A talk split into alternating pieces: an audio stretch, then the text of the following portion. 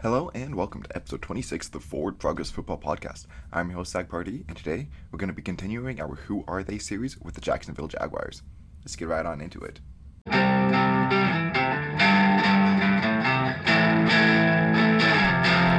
Alright, so before we get things started, um, first off, I'm about to hit 50 subscribers, which, you know, small number, but hey, about to get there. That's pretty cool. Um, help me out. Hit the subscribe button if you haven't right now. Only 14% of you guys are subscribed. So if just a couple of you guys hit that, then I'm going to hit 50 in no time.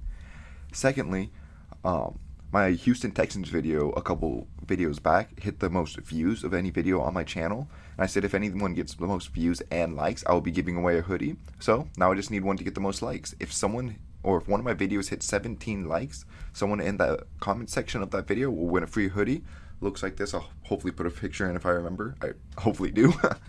Anyways, um, with all that out of the way, it's time to kick things off with the Jacksonville Jaguars.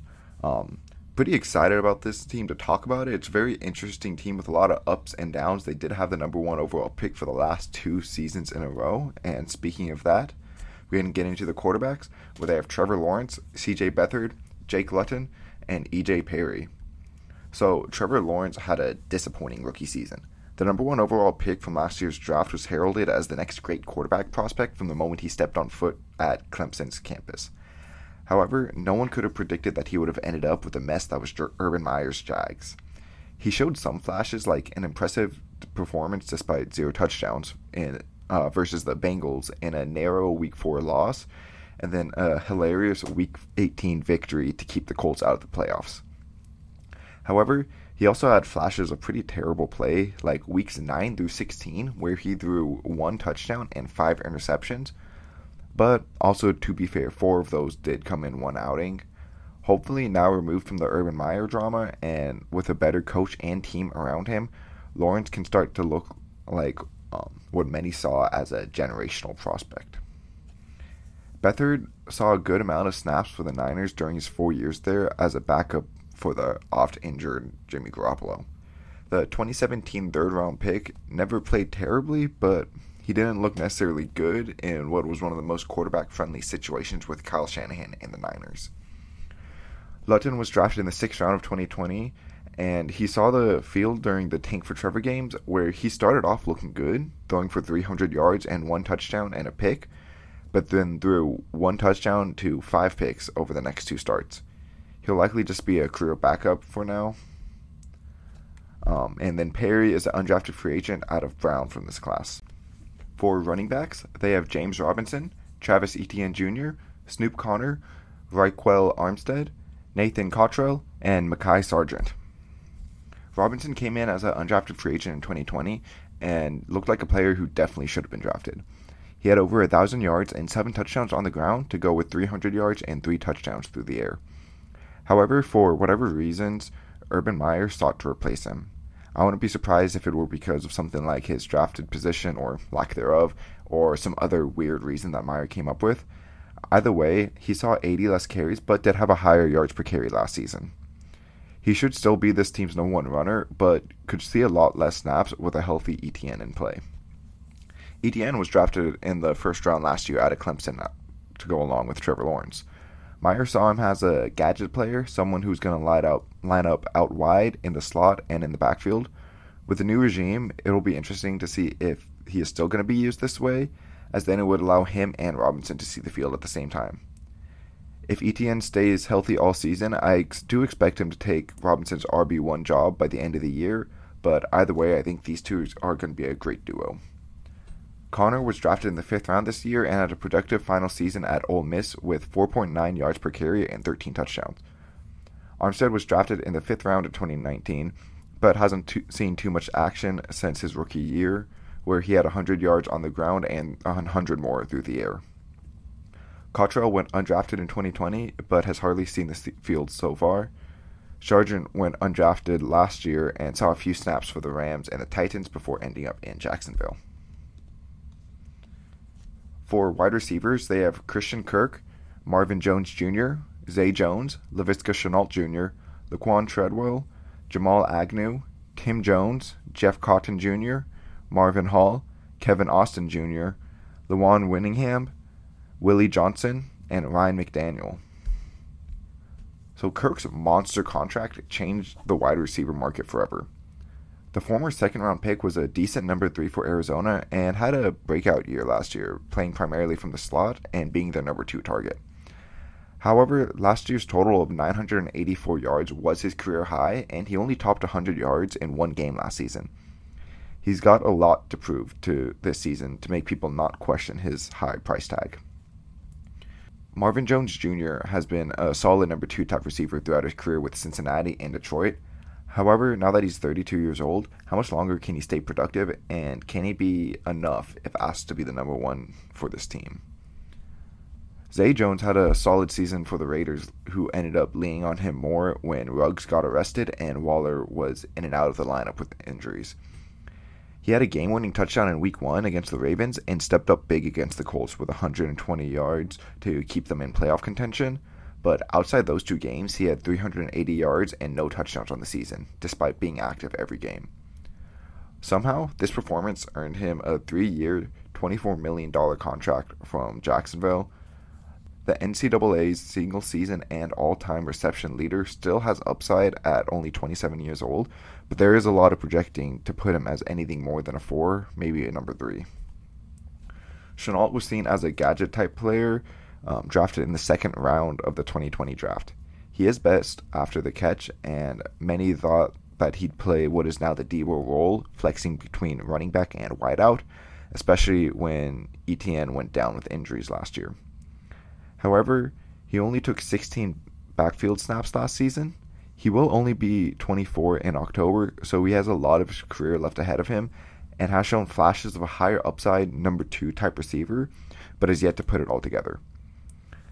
I wouldn't be surprised to see him higher up on the depth chart by the end of the season, though I also wouldn't be surprised if he hardly saw the field here. Treadwell was a disappointing first rounder for the Vikings back in 2016, However, he had a decent season here in Jacksonville. He is buried on the depth chart, but does have the chance to get a couple hundred yards if he can beat out a guy or two above him. Agnew was a return specialist and was used as a gadget player last year with 200 yards and a touchdown through the air, as well as another 100 yards and a touchdown on 15.9 yards per carry. There are some other gadget type players ahead of him though, with Etienne coming back and then Shenault having higher upside at that position. So he may just be relegated to a return specialist once again. Jones went undrafted last year but didn't play at all. Cotton went undrafted two years ago and saw one snap last year. Hall went undrafted in 2016 and had a decent two year stretch in 2019 and 2020 with 550 yards and three touchdowns as a deep threat, but didn't do much last year. And then Austin Jr., Winningham, Johnson, and McDaniel are all UDFAs from this class. So for tight ends, they have Evan Engram, Dan Arnold, Chris Manhertz, Luke Farrell, Gerrit Prince, Naz Bohannon, and Grayson Gunter. Engram looked great his rookie season with the Giants in 2017 with 700 yards and 6 touchdowns. However, he also had 11 drops, which have continued to plague his career. At 6'3, 240 with 4 4 speed, he's more receiver than tight end, but he only has a 34% career contested catch rate and a 10% drop percentage. He needs to fix both of those numbers if he wants to continue to be a starting tight end. Dan Arnold went undrafted in 2017 and has bounced around the league as a receiving tight end. At 6'6, 220, he is also practically a receiver, so it'll be interesting to see how these two tight ends will be used together. Um, in Engram's rookie season, he did line up in line more than in the slot, so maybe they're going to go back to doing that here in Jacksonville. Manhertz went undrafted in 2015 and has been a pretty decent blocking tight end, mostly for Carolina and then last year with Jacksonville. Farrell was drafted in the fifth last year and saw a bit of time early on, but didn't produce much and hardly played down the line. And then Prince, Bohannon, and Gunter are all UDFAs from this season. So along their offensive line, their starters project to be Cam Robinson, Ben Bartch, Tyler Shatley, Brandon Scherff, and Jawaan Taylor, with Walker Little, Badara Traore, Will Richardson Jr., and Corey Cronk backing up at tackles, Casey McDermott, Wes Martin, and Jared Hocker backing up at guard, and Luke Fortner and Nick Ford backing up at center. Robinson has been one of the worst starting tackles since being picked in the second round back in 2017. So, naturally, the Jags gave him $54 million over three years. To be fair, he did look much better last year, giving up 31 pressures, which is only 12 which only 12 tackles who played as much or more than him surrendered. Hopefully, this was the start of a breakout for him and he can turn into a solid starter, but that is yet to be seen. Little made a couple of starts at left tackle when Robinson was down last year and didn't look too bad for a second round rookie. He will likely start for this team down the line. Um, probably now at right tackle, though, with Robinson locked up for the next few years. Bartch started most of week 5 through 18 and had a couple couple good starts in there and a couple pretty bad ones. The 2020 fourth rounder is lined up to win the starting gig again this year, but it definitely should be a competition. McDermott went undrafted in 2018 and saw his first snaps last year when Bartch was out in week 17, so he'll push him for the job once again. Shatley went undrafted in 2014 with the Jags, sticking around the whole time as a guard and center, um, starting a bunch of games last year at center, but not looking too hot there. Fortner was drafted in the third round last year out of Kentucky and had a very solid shot to be the starter this year. Hopefully, he can win this job sooner rather than later and bring some of that bully ball mentality. And then Ford is a UDFA from this season. Scherff has been an elite guard since being taken fifth overall in 2015 with Washington. He was injured a bit last year, so hopefully he can stay healthy and be a top guard again this year. Martin was drafted in the fourth round in 2019 by the Commanders, but hasn't played well in the limited snaps he has gotten there. Hocker went undrafted last year, but didn't play. And then Taylor also has been one of the worst tackles since being drafted in the second round, but taken in 2019 instead of 2017 like Robinson. He has improved in year three last year, surrendering 34 pressures, which was tied for ninth out of tackles who played 80% or more of their team's pass blocking snaps. Richardson was drafted in the fourth round in 2018 and has played mostly guard, but is listed as a backup tackle. He'll likely compete for the left guard spot and the swing tackle role with Walker Little. And then Cronk went undrafted last year and didn't play. Along their interior defensive line, they have Lorenzo Fatukasi, Roy Robertson Harris, Malcolm Brown, DaVon Hamilton, Adam Gotsis, Raequan Williams, Jeremiah Ledbetter, Jay Tufele, and Israel Antwine. Fatukasi is one of the better nose tackle run stuffers in the league, getting a well deserved paycheck to bring his talent here to Jacksonville to help bolster this run D. Um, he provides a bit against the pass, but is mostly brought here because of what he can do against the run. Robertson Harris is a pass rushing focused interior lineman who can also kick outside on rundowns. He should be a nice complement to Fatukasi's run stuffing prowess. Brown is also a primary run defending type, but like many who have left the Patriots, he had his worst year last year with Jacksonville. He still should see a lot of early downs um, run snaps, though, next to Fatukasi. Um, but there is also Hamilton, who was taken in the third round in 2020 and has seen more rundowns than pass so far. So it will it is likely he's going to get in that rotation, especially if Brown continues to decline. Gotsis was drafted in the second round in 2016 by the Broncos, but never lived up to that billing. He is a bit undersized to be great against the run, and his most pressures in the season is 16. Williams went undrafted in 2020, but hasn't really seen the field too much yet. Ledbetter was drafted in the sixth round in 2017 by the Lions and has bounced around the league, not really playing at all last year.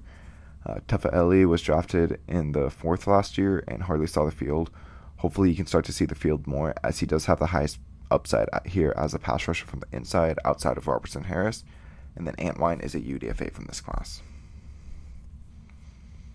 For edge defenders, they have Josh Allen, Travon Walker, Dawuane Smoot, Arden Key, K'Lavon Chaisson, Wyatt Ray, Jamir Jones, Rashod Berry, and Deshaun Dixon. Allen had a great season for a rookie in 2019 with 12 sacks off of 49 pressures, but was out for most of 2020. Last year, he finished with 50 pressures, but only 8 sacks. He has shown flashes of high upside play, so can this be the year where he unlocks his potential? Travon Walker was the number one overall pick this year. He wasn't the most productive at Georgia while playing alongside many other first rounders, though. Um, many point to his usage, and that due to his athletic ability being 6'5, 270 with 4'5, uh, 40, and a 6'8, 3 cone, he was asked to be a contained guy to make sure that the quarterbacks didn't scramble too much versus just a pure pass rusher. He needs a lot of refinement as a pass rusher, but physically speaking, he has the upside to be the league's best. It's just a question on if this Jacksonville coaching staff can bring that out of him. He should be solid against the run right away, though.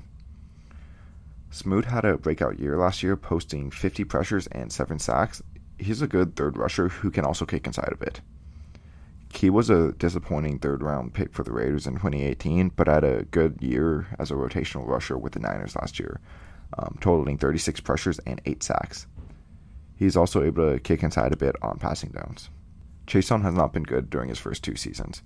The former first round pick was seen as a high upside developmental speed rusher type, but the old staff could never help him reach his upside. Hopefully, this new group can help unlock him more, as well as um, Travon Walker. Ray went undrafted in 2019 and saw some time last year as rotational guy in Cincinnati. Jones went undrafted in 2020 and got a few snaps with three different squads last year, including with Jacksonville in Week 18 or Week 17. Um, Berry went undrafted in 2020 and hasn't played too much yet, and Dixon is a UDFA from this season.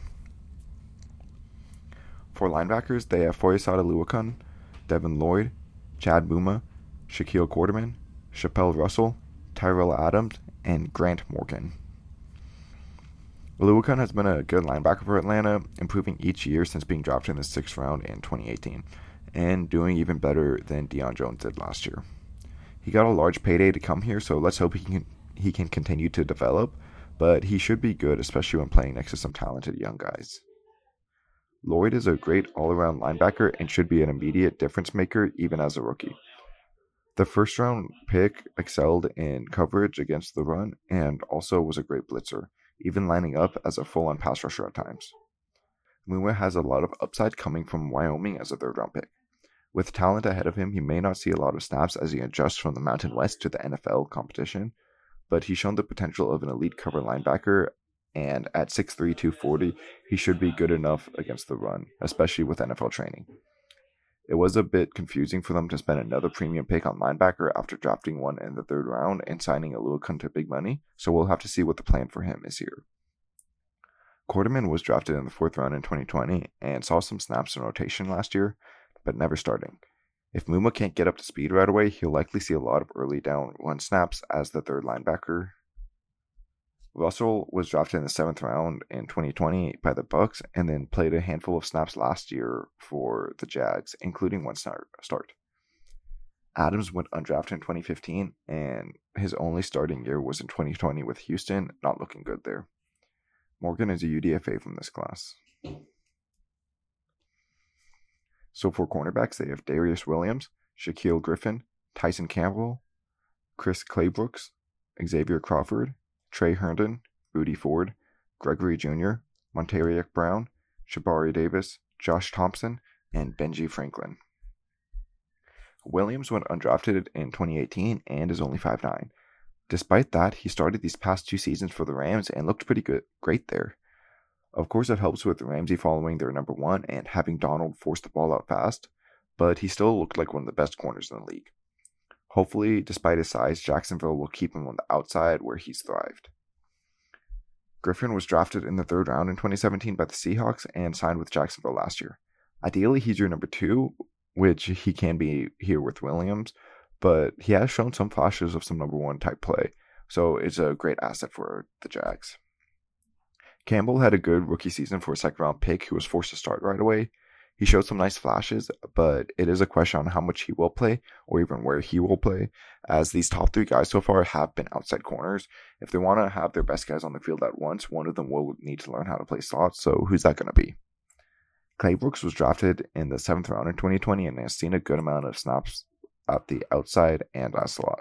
So he'll likely compete for that slot role in case none of these guys are able to step inside. Crawford has been a backup slot for Chicago these past years, not looking the best there when he's got some time. Jags picked up Herndon as an undrafted free agent in 2018, and he's been starting for them since 2019. He's disappointed on the outside, so they moved him inside where he arguably looked worse and got benched. Ford has bounced around since being taken in the sixth round by the Cardinals in 2017.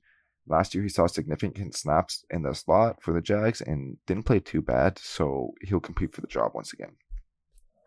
Junior was drafted in the sixth round, and then Brown was drafted in the seventh this year, with Tom Davis, Thompson, and Franklin all being UDFAs from this class. So all these late round and UDFAs signal to me that they don't really trust their depth here, which honestly I don't really blame them. So for safeties, they have Rayshawn Jenkins, Andre Cisco, Andrew Wingard, Daniel Thomas, Brandon Rusnak, and Ayo Oyelola. Jenkins has been a solid starter for the Chargers, and then last year here in Jacksonville. He can play both over top and in the box, so that versatility makes him a good complementary safety, but probably best as a number two or number three type. It took a while for Cisco to see the field, as Urban Meyer apparently was unaware of. I don't know if you guys saw that interview, just one of the many things about Urban Meyer that was weird. But once Cisco did start seeing the field, he started to show that upside that got him drafted in the third round last year. He's a risk taking free safety that will lead to some big plays, but can also be caught out of position if he can receive good coaching and take advantage of his elite speed, he should be a great safety here. Wingard went undrafted in 2019 and started at free safety. Um, Cisco has much higher upside though, so you hope that Cisco wins that starting job. But Wingard has proven to be a pretty average starting safety, which you could do a lot worse with.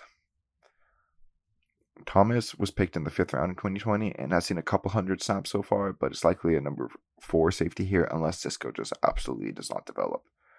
And then Oye, Oyelola is an undrafted free agent who is part of the NFL's international program, so we'll see if he can make the roster here.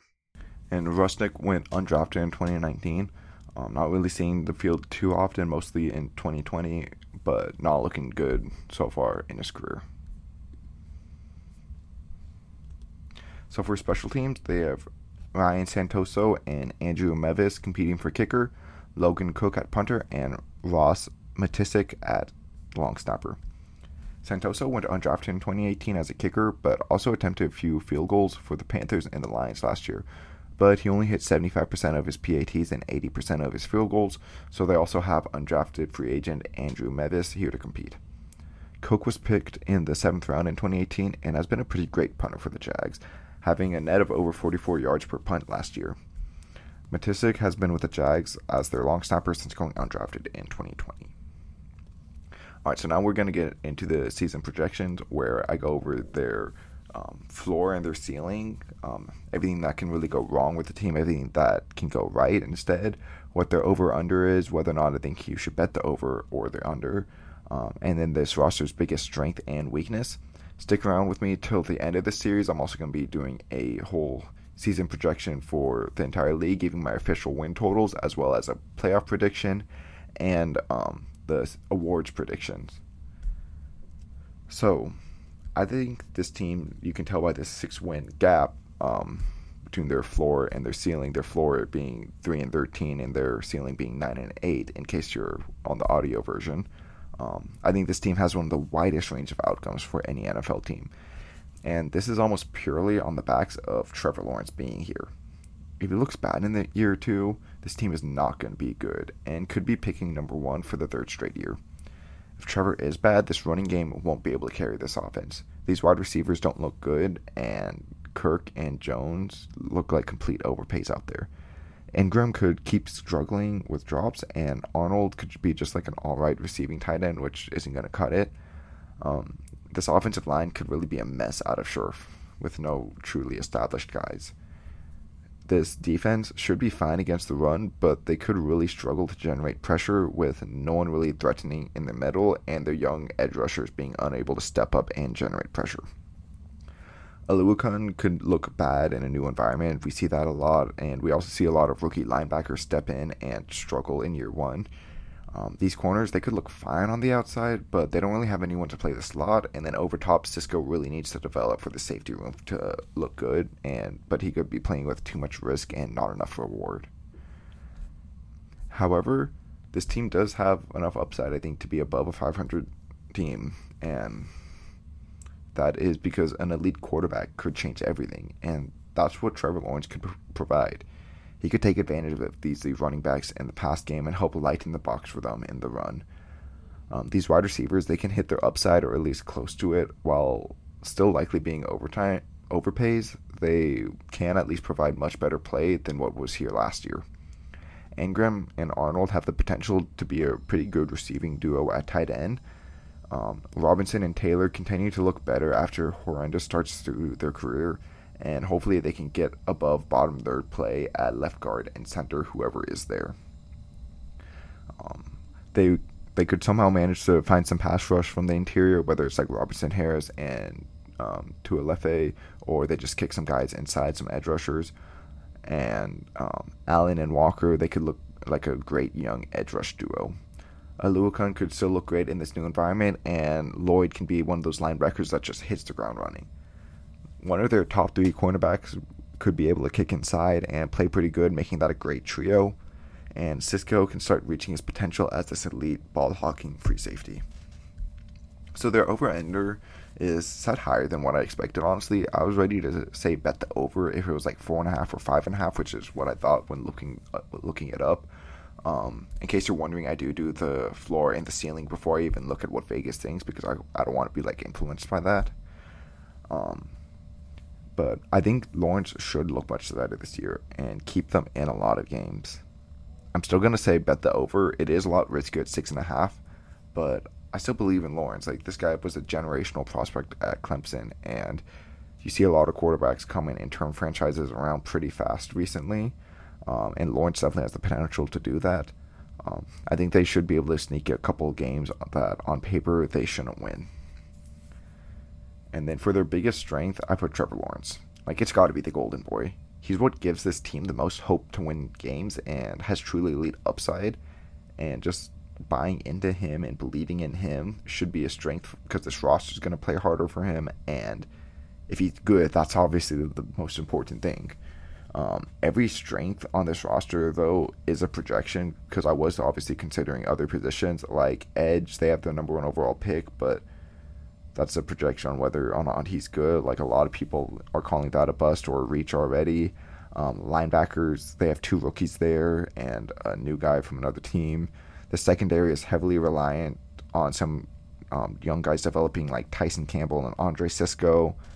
And so I think out of all those options that I could say as a strength, Lawrence is most likely the one that's going to be a true like strength for this team. And then for their biggest weakness, I put their offensive line while it should be better this year, fingers crossed, I'm still concerned that this offensive line could get this offense in a lot of trouble. Robinson and Taylor definitely took strides last year, and Little is there to step in in case one of these guys can't perform. But the only position where I'm confident where at least average level play is going to be provided is left guard, who should provide elite level play. I honestly almost put receiver here though. Um, but I don't think the receivers are going to quite hold them back like I think the offensive line could. It's more that with how much money that they've invested there, I think the receiver should be a strength, like if you just look at it. But I don't think that they will be, and I'm worried that they won't invest in this position next year, um, thinking that they're just fine there, you know? All right, so that's going to do it for today's episode. Let me know what you think. If you're on YouTube, leave a like, comment, subscribe. Remember, if you comment, you can win one of these free hoodies. Pretty sick deal. Why not just try for it? Um, plus, help me reach my goal of 17 likes, 50 subscribers. If you're on audio, um, wherever you're listening to this, leave it a five star review. It helps me out a lot. I'm trying to get it spread out. And yeah, I'll see you guys next time.